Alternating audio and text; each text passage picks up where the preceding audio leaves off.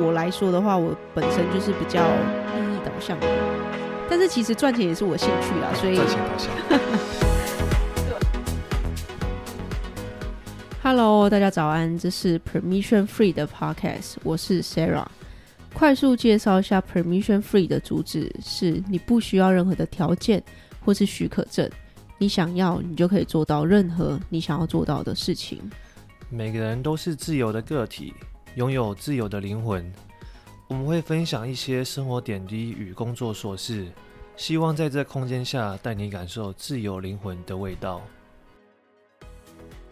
好的，那今天的录制时间呢是八月一号的早上。那快速介绍一下第二季跟第一季有什么差别好了。我们第一季的内容呢是比较偏向一些个人成长啊，或是工作相关，还有人生。那第二季的话呢，我会多加一个关系的主题，就是两性关系啦。然后刚刚应该在 intro 的部分有听到一个很陌生的声音，那也就是我这一季想要跟大家介绍。新的改变就是在这一季呢，我会加入一个新的 host。那我在这边也介绍一下新的 host。其实如果有在听我第一季内容的朋友们，应该有听过，我有曾经介绍过这个人，就在我的 EP 负一的改变我人生的三个好习惯里面有曾经介绍过他。好了，那我现在就直接叫那个我们新的 host 自己自我介绍一下。嗨，大家好，我是 Daniel。那很荣幸 Sarah 邀请我来参与她的 Podcast 的内容。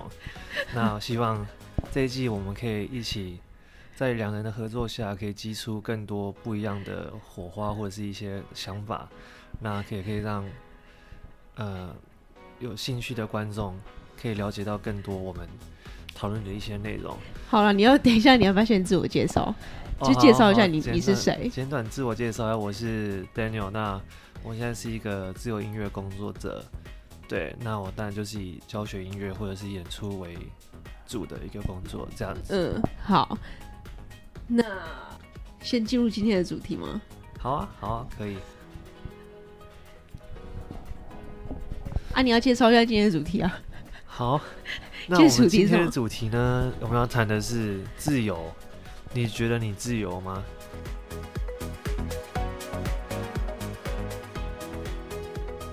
好，那我这边也先介绍一下，为什么我们想要用这个自由当做我们第一季的主第一集的主题，是因为呃上一季最后一集的内容其实是主题是掌控自己的人就可以掌控全世界，然后那一季的主要核心其实是自由，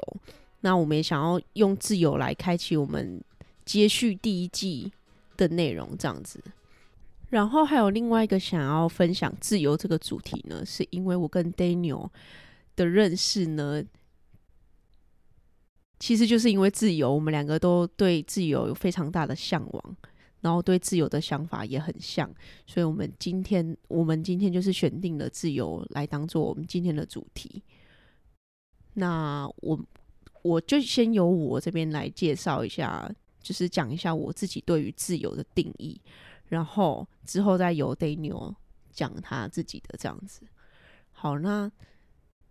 那我本身呢是一个超级自由派的人。如果有听我上一集上一季的内容的人，就知道我其实是一个非常向往自由，然后只要有一点点被限制住的感觉啊，我就会觉得很不舒服，会极度想要逃离。所以呢，这也是为什么我会逃离上一份工作。对，那对我来说的自由，就是我自己认同的事情，我才会想去做。其他如果你没有办法说服我，或是我不认同的东西，你想要叫我去做，我就很想要逃跑。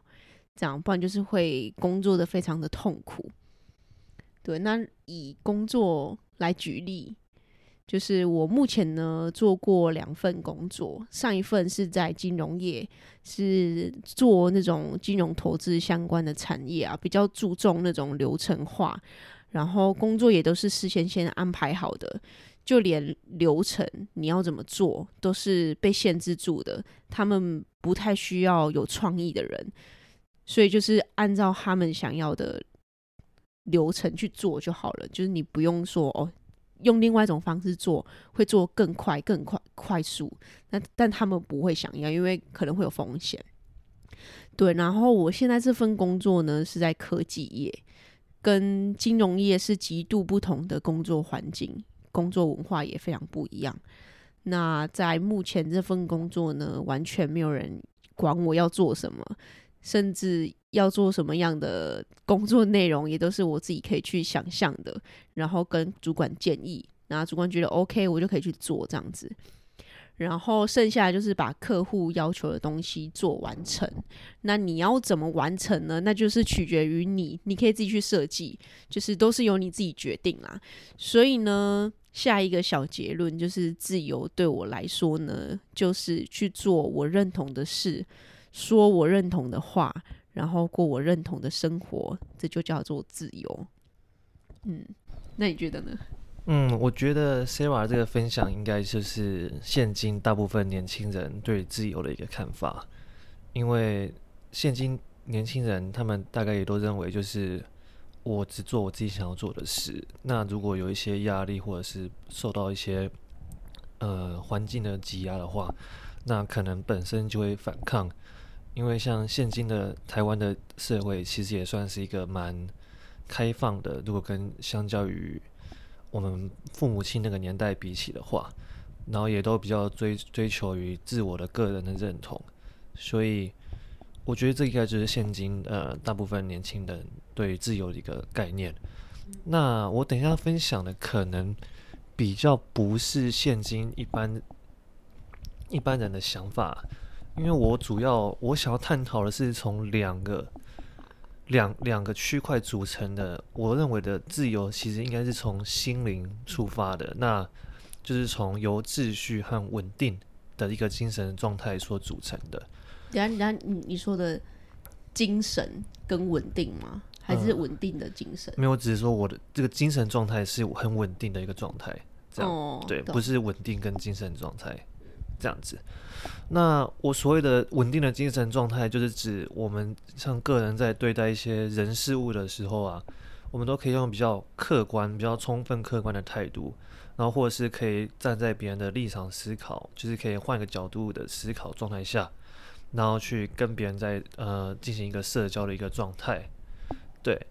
这可能就是指说，像是如果。如果你跟你的同事或者是你的家人或朋友有一些争吵的时候啊，就是不会马上就是一直指责别人的不对，或者你可以，嗯、可能当下你情绪已经已经有起来了，然后很有点生气了，但是并不会马上就是大声的指责说为什么你这样子对我之类的，可能可以换个角度去思考为什么他会做出这种事情，或是为什么他会有这种的举动，那。另外一个就是关于秩序，我呃我的秩序指的是，你不论一些你的生活起居的一些事情，像是举凡一些真的很小的事情，像是你规律的生活作息啊，或是你每天早上起来铺床单，或者是你烫衣服等等，可以跟你们分享是，基本上我每天早上起床第一件事情就是把我的床重新的铺好，然后基本上像是衣服我也都是一定会烫，那既然这种事情对。很多人觉得可能这个一点就是完全事情微微不足道，但是我会个人会觉得说，如果你把你的由内而外的人都整理好或打理好的话，你把你自己管好，才有比较好的呃心情或态度去面对你自己以外的自己以外的社会，然后像是定期的打扫啊，或者生活习惯。因为我会我会觉得说，如果你把你的身心灵都达到一个很稳定的规律的时候，基本上你对待任何人的处事就是会很，就是会很随和，会很泰然自若。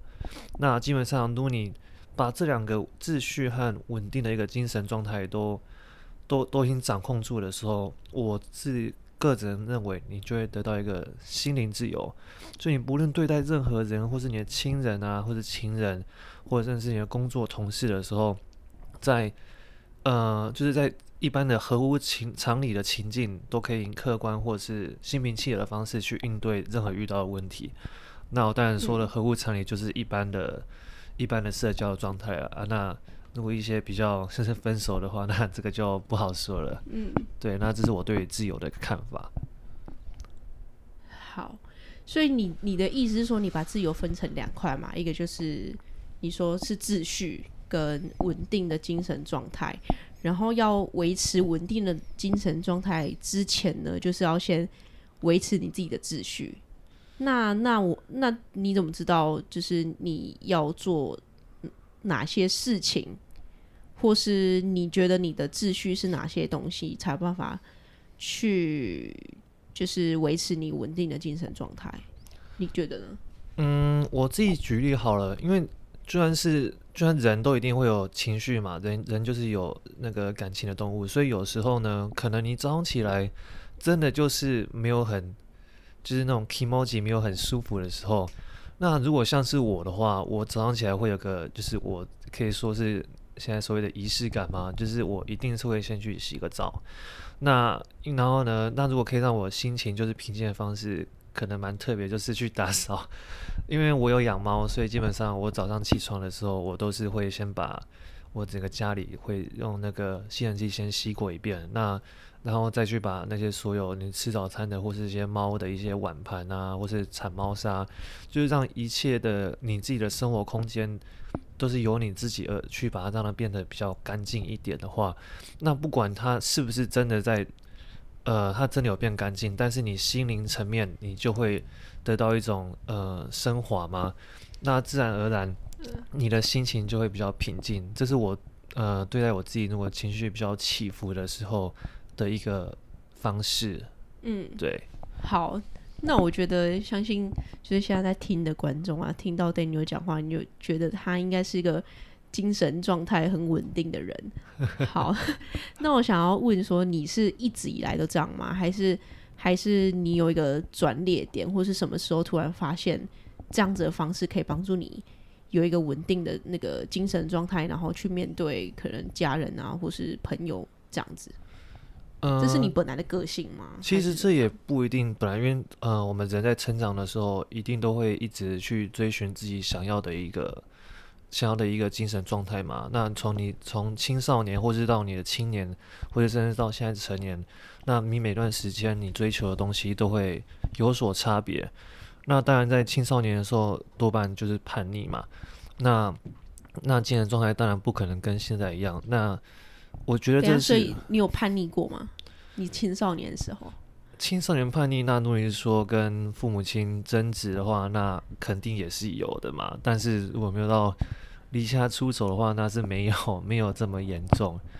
对，那，那你那你叛逆是会怎样？顶嘴吗？还是会可能骂你吗？顶嘴，或者是就是呃不理爸妈这种这种这种态度也是有的嘛。嗯、那那你？那个时候可能就是，其实情绪都只是为了找到一个可以发泄的出口嘛。那可能那个时候过于年轻，所以不知道你的情绪其实可以，它是情绪其实是一个很强大的能量。那如果你可以找到一个合适的发泄的呃空空间的话，那它就可以从一个只是一个单方面的情绪变成一个很大的一个能量，它就可以让你呃充能的一个一个一个状态嘛。嗯，那。因为其实我本来就不排斥呃打扫或者是做一些生活起起居的一些家事，所以像是嗯、可能很多男生都不喜欢，但是我其实特别喜欢晾衣服，我很喜欢看到就是每件衣服晾干净的样子，所以其实这我本来自己自己就很知道这件事情，所以像是而且像是家里的衣服可能也大部分都是我洗我晾的，所以其实这件我在做这件事情的时候，其实就让我的心情有慢逐渐平静下来。那但你长越大的时候，你就会知道哪些事情是是你自己在做的时候，其实是可以控制你的情感的。那所以对我来说的话，现阶段就是我已经可以掌控我自己的情绪，就是我可以让他就算。如果有人真的对我非常态度恶劣的话，我也可以有办法让他转念，不会像就是可能像青少年或者是看一下看到现在新闻上的社会案件，就是动不动就是砍人或者是引发冲突的那种状态。对，这是我面对情绪的这一个方法。那你有没有一个转捩点？因为你刚才有讲到说你青少年其实也是会叛逆的嘛？那是什么契机吗？还是就是成长过程慢慢的？其实你自己也没有注意到，还是有什么特别的事件，或是可能某一个瞬间，你觉得，哎、欸，我这好像不太对，我应该要就是开始可能整理自己的情绪啊，或是怎么样的？你你自己的话是哪一个？嗯、个人的话，我呃记得我在国中的话，我好像有跟我呃父亲发生一个蛮大的一个争执。那那些那时候其实是在车上，所以你知道车上是一个密闭空间嘛，所以那时候因为刚好是停车的状态，所以我就下车了。那那件事情好像。就是对之后的呃，我们对对待家人，或者我爸对待我，或者是我对待我们爸妈，都有就是之后有产生一个比较，那应该可以就是说所谓的转捩点啦。那基本上，其实很多事情我觉得应该都是这样。你们当下冲突的时候，可能都会觉得哦，就是好像是一定要一定要什么，要要有一个有人有人赢有人输的这种感觉。但是很多事情从事后观点来看，其实好像都没有那么重要。嗯，对，那我觉得就是自从可能自从那一次之后吧，那我就觉得这是其实这世界上没有什么事是一定说不过去的，所以我就会开始就是能用其他角度去看待。那当然这也不可能是就像我现在直接跟你讲了，就是你知道现在马上转念就一定会达成的嘛，这都是需要时间，就是经年累月的去慢慢的就是去实验。那我也当然不是马上就直接可以像我现在这样，也中间也是有经过很多次失败。但是今天跟你们分享那个，我是觉得这是一个还蛮不错的待人处事的方法。嗯，这样子。你的意思是说就是先把你自己的情绪先顾好嘛，然后在那这个前提之下，你再去面对其他人，可能会达到一个心灵比较平衡的状态嘛。然后你刚刚有讲到一点，就是在争输赢。就是可能在某，你可能讲话跟爸妈讲话，你就一定要讲赢他，或是你跟朋友可能在讨论东西，你就一定要争赢他。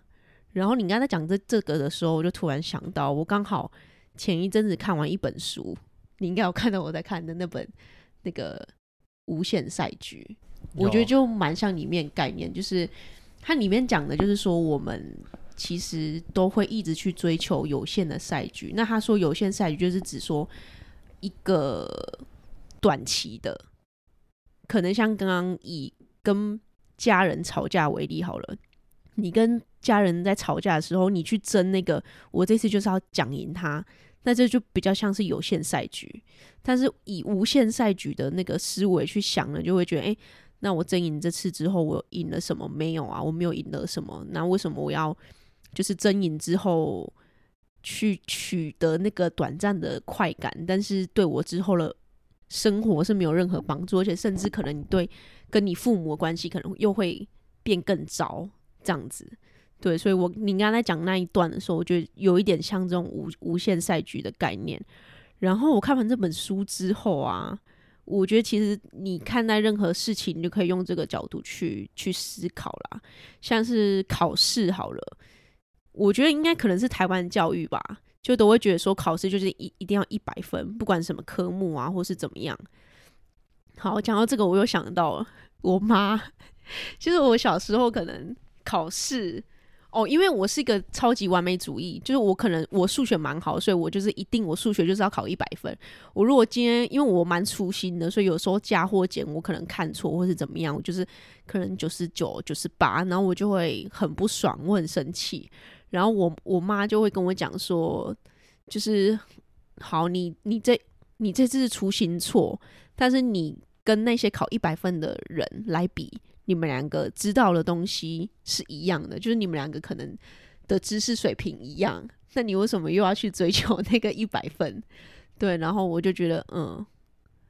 从此之后我就是考试什么，我如果可能。考很差，我就是会把它检讨完嘛，就是把那些我出的题目把它检讨完之后，诶、那我不就是跟那一百分人一样吗？我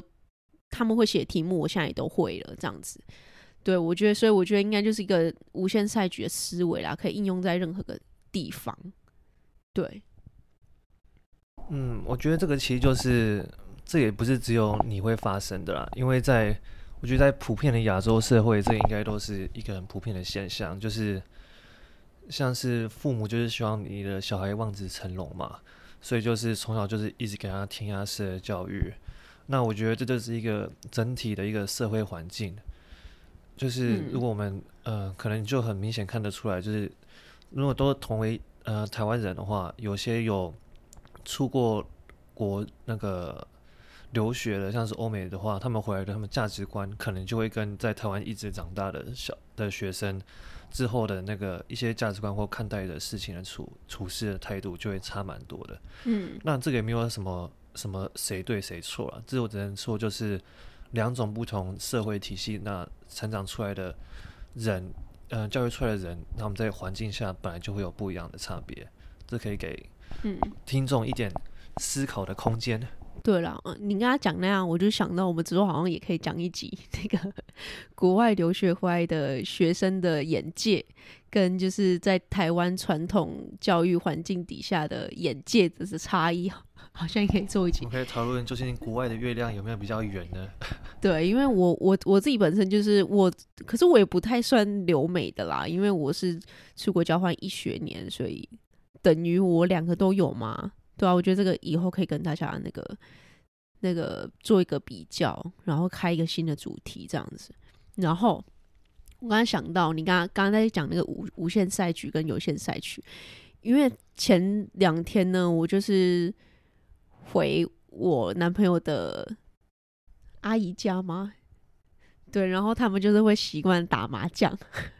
然后我自己本身其实我嗯我会打麻将，但是我没有很厉害，而且我知道我的个性是那种很容易走心的，就是我如果我就是我如果玩我我一定要赢，如果我不能赢我就不玩了，对，所以就是让我想到说，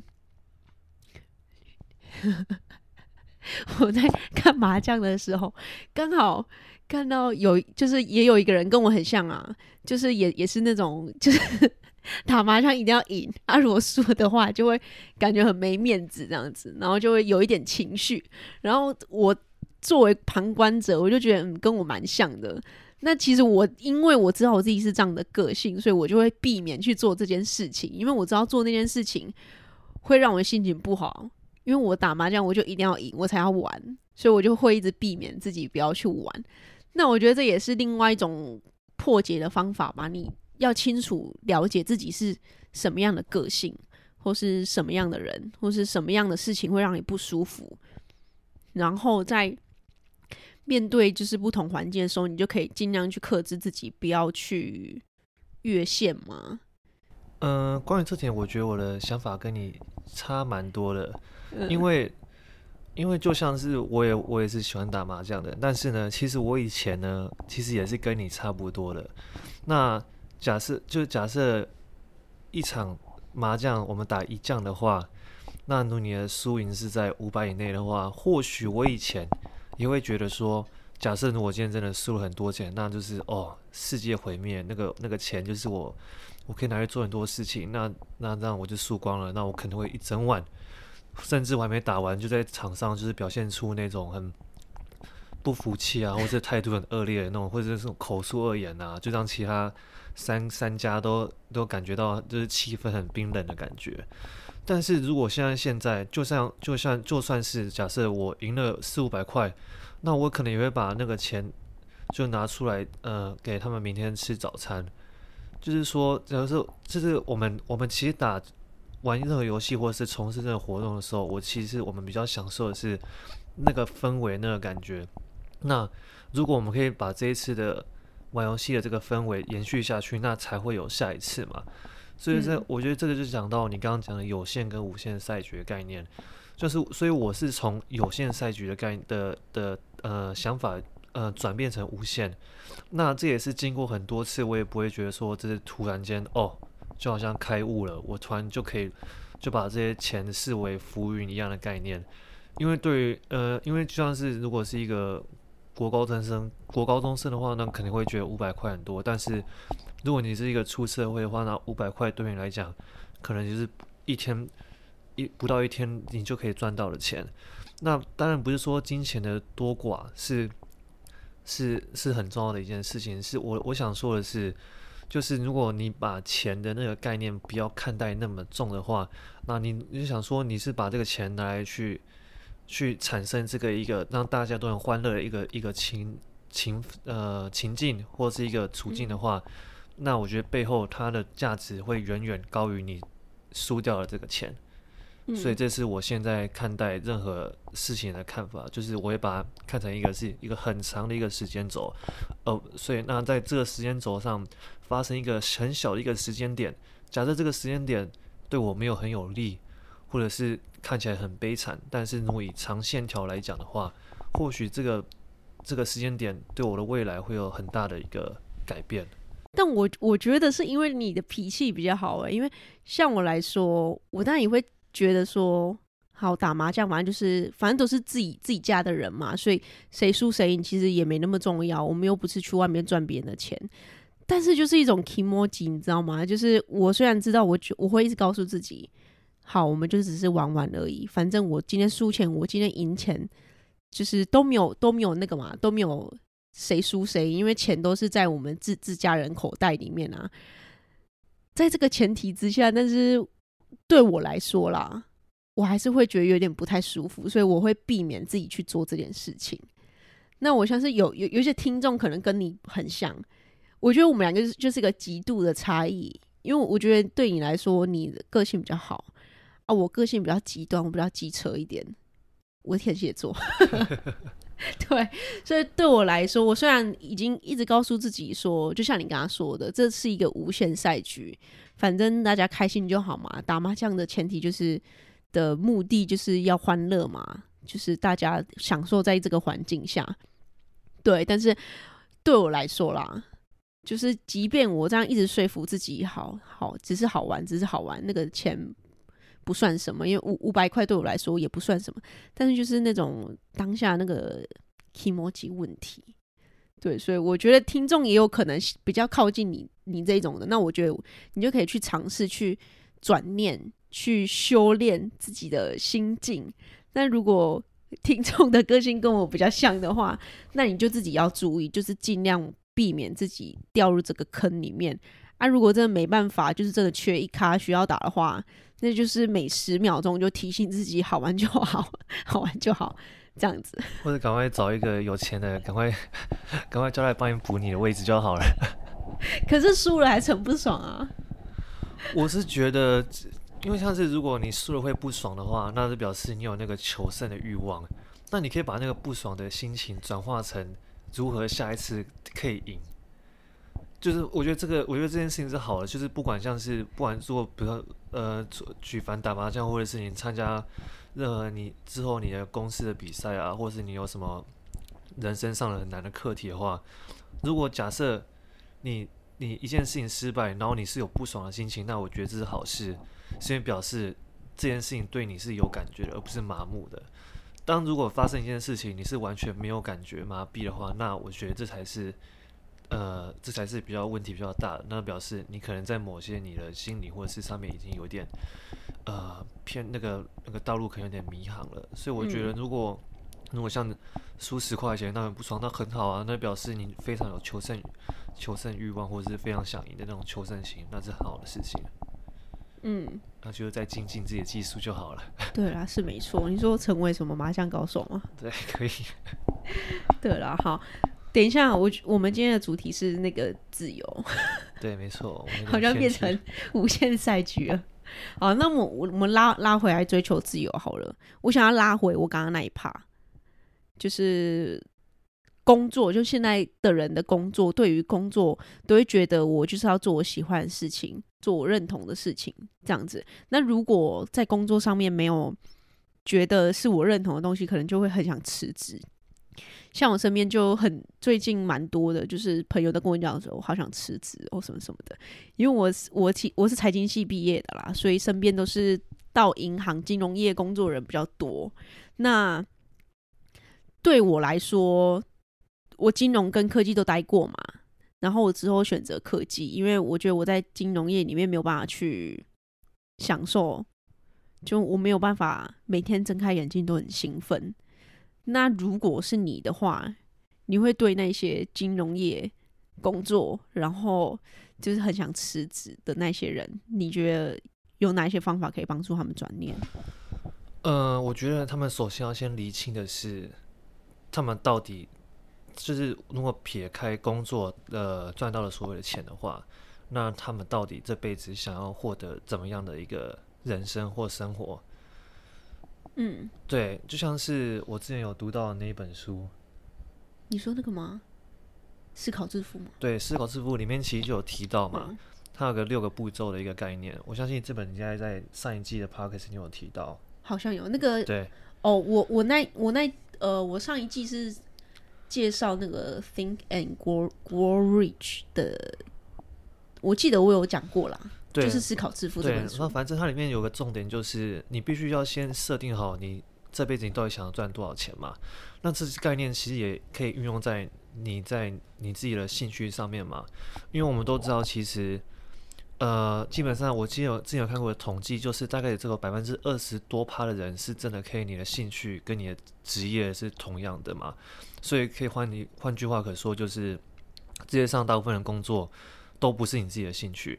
那人为什么工作？那当然就是为了要养家活口嘛。那所以，呃，相信各位金融业的的同学们。呃，我相信大部分人会就读，可能也应该也是知道，呃，毕业之后的月薪会比较高嘛。那所以啊，那如果你们会有想要转换跑道的，那当然就是因为这个可能他给你的热忱或是给你的成就，并没有你自己的兴趣那么多，那你才会有想要转换跑道的一个想法。那所以我觉得，我觉得你们要必须要先思考清楚的是。如果你转换跑道成一个你有兴趣的工作，那它能不能带给你一样的多的一些经济来源，或者是你现在就有的生活？那这是你能接受的吗？因为如果假设假设如果你从假设你喜欢画画，那如果你现在辞职，然后全力投入画画，那你可能你一个月赚到的可能都是一两万块，甚至不到。那这样子势必而而来，是不是就会对你的经济会造成很大的问题？嗯，那。究竟你的兴趣，你对兴趣的渴望有大有有超过你对生活的一个生活的一个那个平衡点吗？如果有的话，那就可能可以试看看。那说不定这样就是真的能成为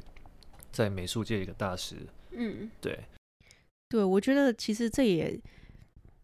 我自己看待这个问题，我觉得我我又会把它一直放大。就我觉得这放大成可以探讨是台湾的教育。可是这个范围又有点太大，因为我觉得，呃，大家都会觉得说，呃，父母啦，可能会希望我们去做一些比较往后可以带给你比较多薪水的工作的领域，你可能就会去就读那个科系。但是说到底，你根本对那个科系完全没有兴趣。对，那但是相对来说，在美国他们就会比较，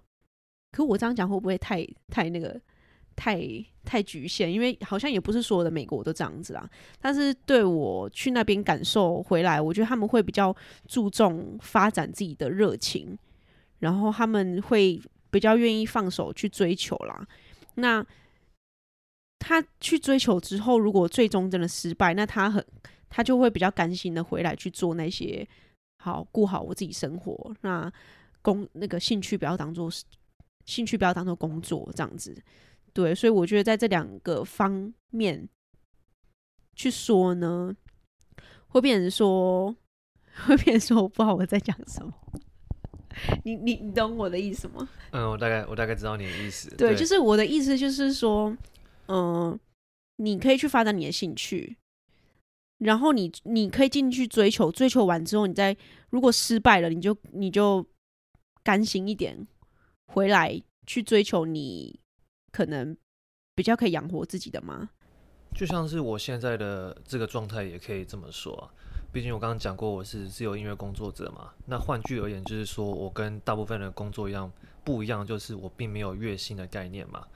那没有月月薪的概念，就是如果你可以有办法接到很多 case，那你的你就可能可以有超越月薪的钱。但是换换句而言，就是像是。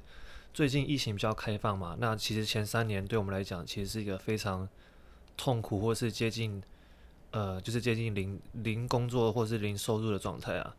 那这种状态，我们也是无法一般可以预期的嘛。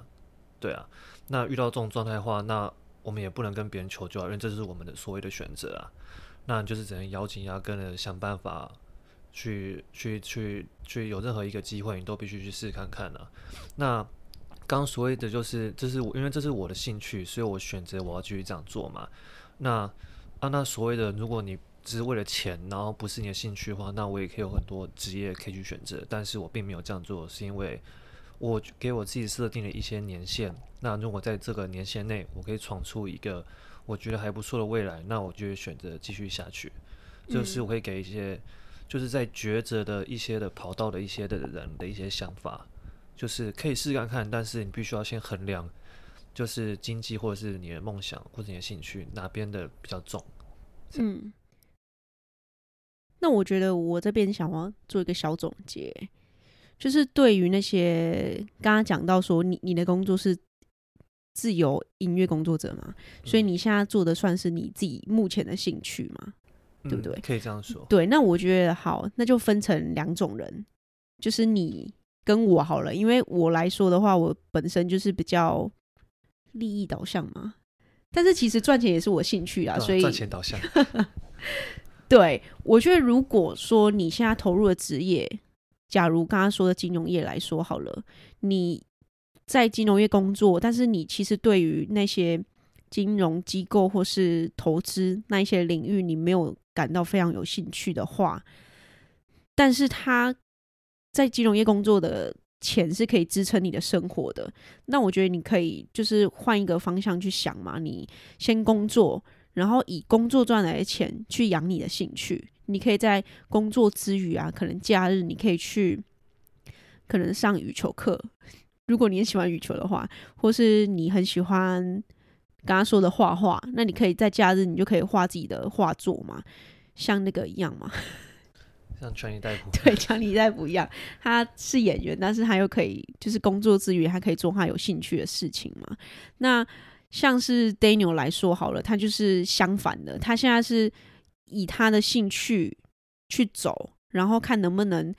带给他工作上面的收入。对，所以我觉得基本上就是这两个方向，我觉得都可以通，就是不管你是哪一种人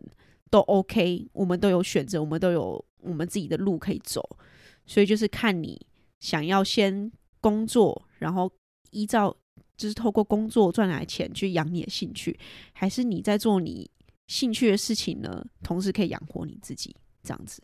对，我觉得这是一个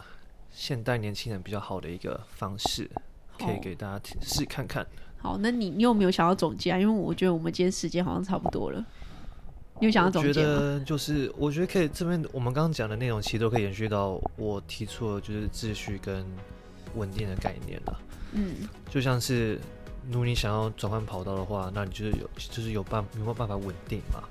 那如果稳定跟秩序，就是假设你转换跑道的话，那你你所有的生活的一切的平衡可能就会打破嘛。因为假设如果你突然如果你是习惯领月薪的人，如果突然一个月没有领月薪的话，那你的每个月的支出或者是一些你的玩乐娱乐的空间，那可能就会有所改变。所以我觉得这其实都是，那相对来讲，你的心理状态可能就会有所影响到。嗯，所以我觉得这其实这一连串，其实最重要的就是回到你的你自己的脑袋、你的内心了，就是你要，你一切都是必须要先，呃，充分的考量过，就是这些是不是你要的。那如果你想要做的话，那就去试看看，因为毕竟。现在试看总比五六十岁然后后悔自己没有做过好。嗯，没错。对啊，所以我觉得这个是可以给你们各位听众想试看看的一种方式。好，那我这边也讲一下我自己的小结论好了，就是回到我刚刚分享的主题，就是自自由对我来说呢，是做我认同的事，说我认同的话，过我认同的生活。这就叫做自由，所以呢，以这句话来说的话，就是如果你已经觉得怪怪的，你工作不开心了，你要去找到底是什么样的问题，或是哪一个环节让你觉得不开心，你要去找出那个矛盾点，